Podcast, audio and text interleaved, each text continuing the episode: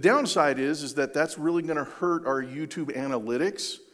So if you could just take out your device and log in and watch while you watch. Um, in all seriousness, though, let me. Um, I just want to uh, take a moment and and highlight um, our uh, our prayer focus this month, uh for this week in, in particular. Uh, we're talking about the Colombian Alliance family. And if you know anything about the Christian and Missionary Alliance, you know that we are a group of people who came together initially with the idea that we would grow deeper into Jesus as we pursued worldwide missions together. So, missions work is at the core of who we are. Uh, one of our, our core values is that lost people matter to God, therefore, they ought to matter to us. And as we look at, uh, at the Colombian Alliance family, uh, that's, that's a hard work to till there. That's hard soil. But uh, it's, it's because we lift them up in prayer, we support them with our Great Commission Fund, that they're able to continue to do what they do. So, as, as you look in your bulletin, if you have one in front of you, you're going to see that there's some specific needs that they have. Uh, adequate housing, uh, practical supplies, running clinics for both short and long term care, hosting monthly outreaches where haircuts, meals, legal assistance, and eye exams are provided, um, launching health uh, brigands, um, which I think are like a brigade, which is a lot of people, um, which are small ministry teams that teach family health care, and, and the list goes on. Um, would you join my heart with uh, the other Christian Missionary Alliance people from around the world today as we uh, pray for them? Jesus, uh, you left us with a mandate to, to go and make disciples in, in all of the lands. You said that we would be your witnesses in Jerusalem, Judea, Samaria, and to the uttermost reaches of the world. And uh, even more so, in, in Matthew, you, you tell us that uh, uh, once the gospel is preached to all the people, then the end will come. And so we do pray that the gospel will be continued to preach, be preached uh, throughout the land uh, no more so than in Colombia as well as in Huntingdon, Pennsylvania. Jesus, you're our King. You are the reason we do what we do. It's not because we want to see each other here on a Sunday morning. It's not because we want to have YouTube uh, hits or anything like that. But we do this so that your message can get to, to wherever it needs to go. So we do lift up our, our brothers and sisters in Colombia today as they have some significant needs there. Uh, some are spiritual needs, some are physical needs, some are tangible, and some are strategic needs. None of them have escaped your glance. You know more than we do of what can be done and what needs to be done in Colombia. As we partner with um, our believers around the world, we are also partnering with you. Our heart sings with your heart as people come to saving faith in you. And we long to hear that, uh, those, those same words being applied even in this space today. We pray all of this in your sweet and precious name. Amen. So, um, if you are an astute uh, observer, you will notice that down front we have uh, some uh, communion trays. Um, I'm going to just give you uh, right now some brief instructions. We're not doing communion right now, we're going to do communion later, but I just wanted to also give people at home an opportunity to gather their supplies together and uh, be prepared that when we do take communion together, we are not just doing it in this space together, we're doing it with those that are at home, people that are watching from around Huntingdon, Huntingdon County, and actually some people are watching from as far away as Washington State. So I would just encourage us uh, that as we do this, uh, that we do it uh, knowing that this is a unifying thing. Um, doesn't matter what your political stripe is, uh, left, right, or center, um, we are going to be unified around the table today. So, with that in mind, here's the instructions wait for the ushers in this space to tell you what to do. You're welcome. Uh, I will give you a little bit more brief, uh, better instructions. Um, uh, we're going to ask that uh, you wait until the ushers dismiss you. You've all been to weddings, right? And you know how the ushers dismiss row by row? Well, that's what they're going to do, but they're going to dismiss from back to front. And then you're going to come down the middle aisle and you're going to go out the side. Same thing holds true for our overflow room. And uh, how you do it in your living room, that's on you.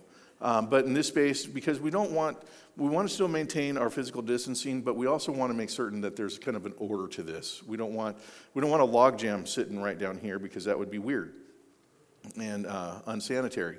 So, with that, um, I'm going to start by uh, sharing a brief story as we get into this message today. Um, so, many years ago, and I cannot believe when I say that phrase, I literally mean like almost 30 years ago, I was stationed in Turkey. And um, I really enjoyed being stationed in Turkey because uh, what many people may not know about me is that I am, um, I love aviation. So when I went into the Air Force, it was like I was just home. And so I love aircraft and all that. And, and I know that when I say um, when I was in the Air Force, if you're a Marine or a soldier, you go, don't you mean the chair force? And uh, when I tell those same uh, soldiers and uh, Marines that uh, I was uh, in support of Operation Provide Comfort, the first Gulf War, um, they're like, well, how were your five star accommodations? Well, let me just tell you that uh, for three months, my five star accommodations were a, general purpose medium tent, a GP medium tent at the end of a runway in Incirlik Air Base, Turkey. And I loved it. Because, uh, like, my first day there, see, the Allies, they were running 24 hour operations. You know, um, there was aircraft taking off at all hours of the day and night. And I got so good at discerning which aircraft was taken off that just by the sound of it, I knew what was taken off. Even today, if I hear an F 111 take off, I know exactly what it is. It sounds as if the very air is just being torn asunder. It just, it's so powerful sounding. And I just, I know that that first day when I was standing there outside my tent door watching an F 111 take off, I probably looked a little bit like Forrest Gump when he saw Lieutenant Dan on the dock you guys know what I'm talking about? Lieutenant Dan from Forrest. Okay, parents, if you have not shown your kids Forrest Gump, I'm just saying. Anyways, so Forrest Gump, he's standing on the on the on the on his boat, and Lieutenant Dan's on the dock, and he's his friend from Vietnam, and he just sees him, and he's just got this wonder look on his face. He could not believe who he saw. And that was me standing at the end of that tent when I saw that F 111 take off for the first time, where you see the, the, um, the power of the F 111 as it shoot, uh, shoots out its afterburner. And I just kind of, I, I think in my mind that that's got to be a little bit about what was going on in our passage today. And I'm going to read it again. Um, would you stand with me as I read again from Acts chapter 2, verses 5 through 13? Now there were staying in Jerusalem God fearing Jews from every nation under heaven. When they heard this sound, a crowd came together in bewilderment because each one heard them speaking in his own language. Utterly amazed, they asked, Are not all these men who are speaking Galileans? Then how is it that each of us hears them in his own native language? Parthians, Medes, Elamites, residents of Mesopotamia, Judea and Cappadocia, Pontus in Asia, Phrygia and Pamphylia, Egypt and the parts of Libya near Cyrene, visitors from Rome, both Jews and converts to Judaism, Cretans and Arabs. We hear them declaring the wonders of God in our own tongues. Amazed and perplexed, they asked one another, What does this mean? Some, however, made fun of them and said, They've had too much wine. Have a seat. I just have some, uh, some very brief uh, observations from this passage here. Um, the first is that devout people of God came from everywhere. Devout people of God came from everywhere. There are a couple of ideas from this that we need to talk about. Someone who is a God fearing person carries with it more this idea, not that they're afraid of God, you know, that, you know, he's like the boogeyman, but this idea about uh, somebody being a God-fearer is somebody who, who has placed their faith in, in, God to such a degree that they've ordered their lives in such a way that the, the temple became paramount for them. So when we read in this passage that you have Jews and converts, the converts, the Jews were born into this. They knew what they were getting into as they grew up. It was kind of cooked in the pudding, so to speak. But as, uh, as the, the new converts came onto the scene, the people that converted to Judaism, they had to be instructed on what to do. And, and so, all of these people that we're talking about in this passage here, they've come from around the world to observe the different feasts that we read in Numbers. How many in here, and, and you, you, can raise your hand and, and if you want to, but how many in here went and read uh, the passages from Numbers last week that I encourage you to go read from for the feast? No, nobody. Go read Numbers this week, guys. It's, I, I know, I know it's, it's a struggle. I struggle reading it too. There are times that when I've been reading through the book of Numbers, I will actually just close my eyes, put my hand on the page, and say, God, I know this is important. I don't get it, and I turn the page. So maybe that's what you guys did. But these Jews uh, and, and God-fearers, they came from around the world to obey the, the, the, the, the sacrificial system. And that's important for us to remember as this uh, passage unfolds, and actually as the book of Acts unfolds. Because there's going to come a time where later on in the book of Acts, there's going to be this discussion on in order to become a Christ follower, do you first have to become a Jew? And with that comes a whole bunch of other stuff. If you have to first become a Jew, if you're like a 40 year old man and you become a Jew, and well, you've never been a Jew before, you know that there's a struggle that uh, all men in this room know what I'm talking about. So, however, the whole reason that the people were there in Jerusalem on Pentecost, Pentecost has more to do with their devotion to God than anything else. They were obedient to the feasts. And that means that some of them had traveled quite the distance. And we'll talk about that here in just a moment. Um, but we see the early followers of Jesus and the happiness of Pentecost drew an audience because, point number two, the Holy Spirit's outpouring was amazing. The Holy Spirit's outpouring was amazing. Now, remember me standing at the end of my tent door, looking at that F 111 taking off in the, in the distance. I just, I picture, I think that's what Luke is trying to convey here is that there's just an amazement that happened here. Now, I used to read through this passage, and, and I would read through it pretty quickly, and I would miss something really super important here. And the thing that I would miss is this idea that it wasn't the, the, the fact that these, these folks are standing there, the, these 120 or so people in this room are talking different languages. I think it has more to do with the sound of the rushing wind that they hear. A number of years ago, Janie and I, we lived in Yakima, Washington, and we were sitting down to do something late at night, not late at night, like 7 or 8 o'clock at night. Um, and all of a sudden, there was just this kaboom. I was like, I don't know what that is, but like uh, the goober that I am, I decided I'd get in my car and go find out what it was. Um, turns out that the, somebody's uh, camper about a quarter mile away had blown up, propane leak. And uh, I just get this picture that the suddenness and the sound of the rushing wind in that room that day drew the attention of the people that were on their way to the temple to drop off a couple loaves of bread. It wasn't the fact that they were standing there talking. I mean, think about it like this. If you're in America and you walk by, uh, let's say, a restaurant and outdoor seating, because you can't eat inside right now, outdoor seating, and you hear English, does that draw your attention? Not really. But say, um, and, and, so you wouldn't necessarily be paying attention to the different languages that were being spoke. You kind of would have expected that. So it's this suddenness, and it was an amazing thing. It drew attention. It, it brought people to, to investigate further. I get this idea that, that when the sound of rushing gale force wind suddenly filled that whole house that day, it drew a crowd. And of course, people would want to check that out the Galileans were speaking in languages from around the world. And that's because the Holy Spirit's outpouring was empowering. Now, we have to talk about the Galileans here for just a second, okay?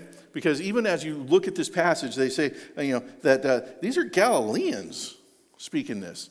Think about the, the most backwoods, uncultured person that you can think of, maybe like an Eagles fan. Um, this, that's a Galilean, you know. Remember that uh, in, in the Gospels they would say things like, you know, could anything good come out of Nazareth? You know, and there's a distinction to their voice, their quality of voice, that, they, that, that people could tell that they, they were Galilean. Because remember, when Peter was sitting at that charcoal fire as Jesus is on trial, he would be accused of being a follower of Jesus. Well, you you sound just like them, he was accused of. So there was a distinction to these Galileans. They were, they were known for being pretty uncouth, they, they were uh, um, outlandish, they were unacquainted with other nations and languages. And, and as such, their assumed ignorance was why this was so shocking to people. But we know that it wasn't because of anything that they had learned. We know that it was the empowering of the Holy Spirit. So, this contingent of uneducated, ignorant fishermen and their relatives and friends weren't speaking in different languages because they downloaded the Babbel app onto their iPhone or gone to any sort of language institute. It was because of the empowering work of the Holy Spirit. They were able to speak in languages because they were yielded to his power. They were obedient to his promptings. And that drew people in. That sound initially got attention, but then them speaking in languages was attractive. The Holy Spirit's empowerment was attractive. Now, don't hear me say this. Now, I'm going to step on some toes, maybe. I don't know. Um, there's a, a, movement in the North American church that happened about 20 years ago called the Church Growth Movement.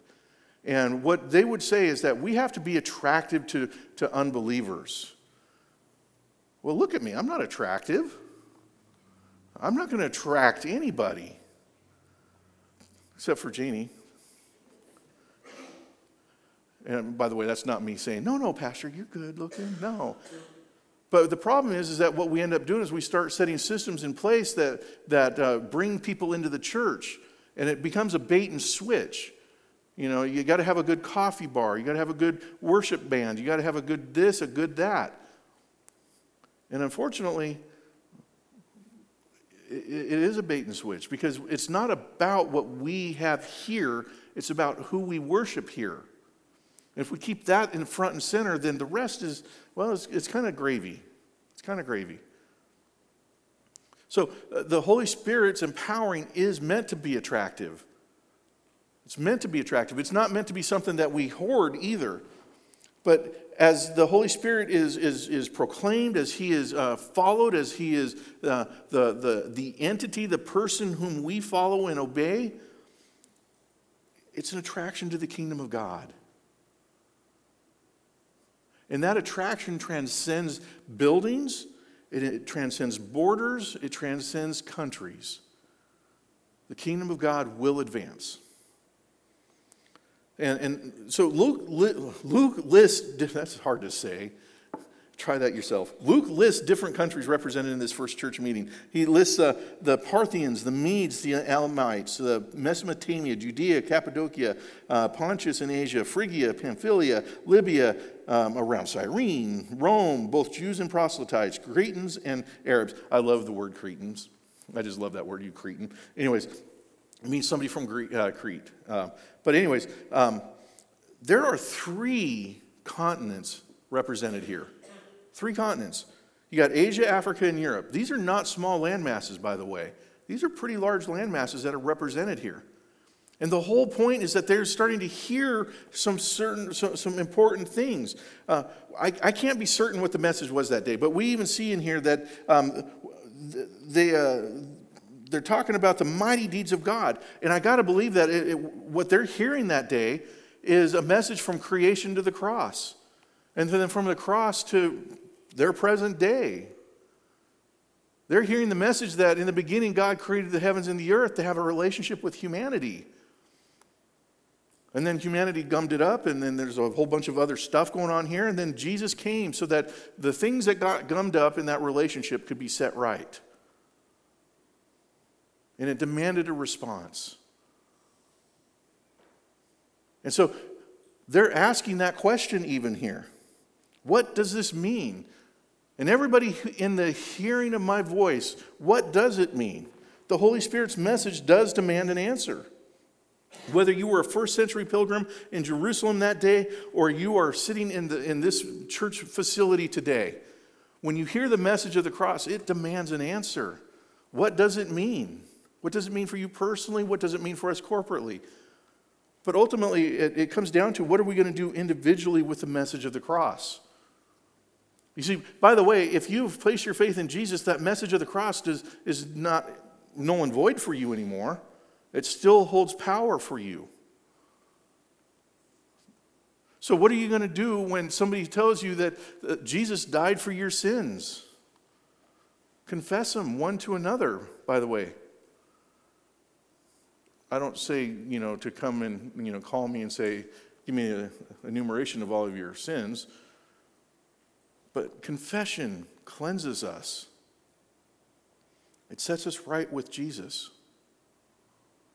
And when we struggle, there's a reason we struggle. Sometimes, sometimes when we struggle to hear from Jesus, it might be because we have unconfessed sin. So, as, as we look at this, the message that was being spoken that day was understood from, if we understand it to be a journey from creation to the cross, that message has not changed 2,000 years later. And oh, by the way, there is no middle ground here. You either embrace it or you reject it. You either embrace the message of the cross or you reject it. And I get it. I get it. There are some people that would say, I need to, I need to investigate further. Totally understand that. Um, I know that some people would say, not yet. I'm not ready yet. Totally understand that. But let me just say it this way because we are not guaranteed our next heartbeat. When you are saying not yet, you are in essence saying no to Jesus. There's either a yes or there is a no. There is not a not yet because we are not guaranteed tomorrow. Each one of us could step off the curb outside this church and get run over by a bus. I don't know, do buses run in Huntingdon? I don't know. Maybe. Maybe that's a bad example. I don't know. But the truth of the matter is, I'm not trying to do this to turn, this is not a turn or burn kind of, I'm not that guy. This is not one of those things. But I feel if you're going to make a decision to say either yes or no, or you're one of those not yet people, you need to know the entirety of what you're saying no to. You need to understand that. That when you do say no to, to the message of the cross, when you are saying no to Jesus, what you are doing is you're setting yourself up for uh, a separation from Jesus. You're setting yourself up for an eternal separation from God. So think carefully about your not yets. Think deep about your not yets. Because again, your not yet is really just a no in disguise. So I'm also keenly aware that because not everybody says yes to the message of the cross, that means that the Holy Spirit isn't for everyone. Whether you're a five point Calvinist or a true blue Arminian, we can all agree that not everybody says yes to Jesus. Not everybody says yes.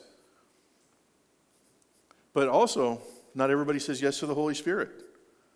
I have good friends who I believe are Christians who would say that the, the, the Holy Spirit empowerment, the, the spiritual gifts, that they ceased when we wrote the New Testament, when that got canonized. And I love these men and women, I assume, but I'm thinking of a couple of men in particular, that they would say that, that we have no need for the Holy Spirit because we have the New Testament. And I would just say, I, love you, and we can agree to disagree on this. But if, if what I read in Ephesians 5.18 is true, that, that uh, we're, we're, we can be controlled by the Holy Spirit or not, that tells me that there is an ability for us to ignore the Holy Spirit. And I would just say that that's, that's not for me. That's not for me. I'd much rather allow the Holy Spirit to, to say, Rob, you need to do this. And that I would listen to that. I'm not saying that, uh, um, and by the way, this is not a tongues issue. This is not a speaking in tongues thing. This is just me saying that the Holy Spirit is alive, He is well, um, He can and will empower you for greater ministry. And I don't care if you're a youngster or an oldster, I'm not going to look at anybody in particular. You have the same Holy Spirit that your parents have. You have the same amount of the Holy Spirit. By the way, you also have the same ability to say no to the Holy Spirit. I don't recommend it. Nor do I recommend saying no to mom and dad.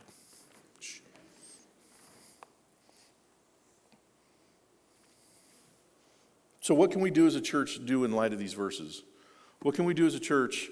Uh, I mean, what, if we look deeper at these, what, as a collective body of believers, uh, are we encouraging individuals become more empowered by the Holy Spirit, or are we dividing on that? Are we in the power of the Holy Spirit proclaiming the gospel message in an attractive manner? Are we squashing what the Holy Spirit wants to do in and through his body of believers? Here's a big one. Are we expecting the Holy Spirit to show up today? Do we have that, that divine expectation that God, through His Holy Spirit power, is alive today? I think, honestly, that we can answer positively to these, at, at, the very least, as leaders in this church. I, can, I believe that. I'm confident that we are attempting to proclaim the spirit empowered gospel message that is attractive. And I'm not, by the way, when I say that uh, I, I, don't want us to be attractive, I, I, don't, that's not what I'm saying. I'm not saying that we need to make that the primary thing. We ought not be jerks about it. That would be unattractive. I think that we are looking for Him and His guidance and the Holy Spirit's empowerment. But how about you individually? How are you with these things? If you were to take an objective look at your life, would it reflect more Holy Spirit and less you? Are you expecting God to still be working in your relationships? Are you expecting God to still be showing up in your life? You know, as a pastor, oftentimes what I hear from people when I say, hey, give me your testimony, um, well, they, they start with, you know, uh, something that happened at Bible school in 1945. And then that's it. As if God just showed up in that moment and that was it for their life. And I would just encourage each and every person to understand that God is still active and, and, and viable and vibrant today. This is not a once and done kind of thing. He's not just here and then gone. He's not some sort of absentee uh, heavenly father. He is engaging with you. The question is, is are you engaging with him? Are you working harder to be more like his son? And that doesn't mean more checklists. It doesn't mean anything like that. It just means, are you listening for the promptings of the Spirit? So, what are some things that you can do that might be helpful for you? Number one, honestly assess your spiritual journey. Um, I remember a number of years ago, I sat down with a mentor friend of mine, and he said, "You know, I need you to chart your spiritual journey." And he said, start with, you know, wherever you want to start. Start before Jesus, start after Jesus, start somewhere. But give me just kind of an idea of where you're at on your spiritual journey. And I will tell you that it looked like the EKG chart I get every once in a while from the heart doctor. It's just up and down, up and down. You know, there's some spiritual highs, there's some spiritual lows. But if we don't do this honest assessment of our lives, are we going to be able to actually understand where we need to see some growth? When we think through our, uh, our spiritual life, if we don't do that, we're missing the opportunity to hear from Jesus even more. Because then we, when we look at those uh, opportunities in our life with some challenges, maybe even, uh, I don't know, maybe some of you are going through challenges even today. Financial, health, all of that impacts your spiritual journey. And so, if you don't sit back and you do an honest assessment, you're going to miss an opportunity for deeper growth in the Holy Spirit. You're going to miss an opportunity to become more like Jesus. Don't just sit back, you know, and, and I love people who say this don't mishear me, don't mishear me, don't mishear me. A phrase that I absolutely I don't like. I don't like. I don't, I don't want to be more strong than that. I just don't like this phrase. This too shall pass. Okay, I don't disagree with you. It shall. But what are you doing in the meantime? Are you just looking for the other side of this? Or are you just Eeyore with a cloud over your head all the time that says, Oh, woe is me, but this too shall pass? I got to believe that when you have the this too shall pass time in your life, that that's an opportunity for you to go deeper with the Spirit. Not to just sit back and go, whatever happens. It's kind of like, you know, you go to amusement park and you go on a ride and you know it's going to be an awful ride because you're older like I am. And he's like, I, I'm just going to close my eyes. It'll be better. It'll be quicker if I just close my eyes and let it happen. Well, that's not the way we're supposed to engage with things in our lives. Amusement parks, fine. Real issues in life, not so much. Number two, after you've assessed your spiritual journey, where there may be gaps, ask for assistance. Ask for assistance. I'm always amazed when I hear people say that I can do this on my own. Believe it or not, I hear that as a pastor. When somebody's deeply hurt because they've lost a loved one, well, I can do this. I'll get through this. I, I, I. I will tell you that as a pastor, these last two and a half, three months have been hard for me because I need you guys. You guys need you guys. And I get it. Zoom's an important tool, YouTube's an important tool. Those are really helpful. But I wonder, wonder if, you know, we, we read in the book of John that Jesus became flesh. And there's just something about that, that when we go from two dimensional Zoom figures, avatars really, to being in the flesh with each other, it changes things. It feels Good.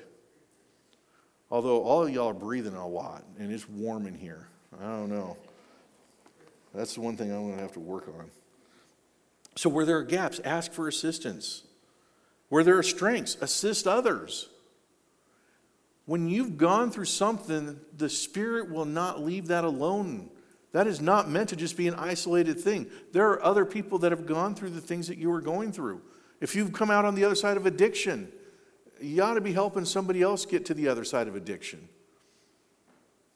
If you've gone through bankruptcy, you know what? There are people out there that are contemplating that, even right now. Before I met Janie, I was a paycheck away from homeless.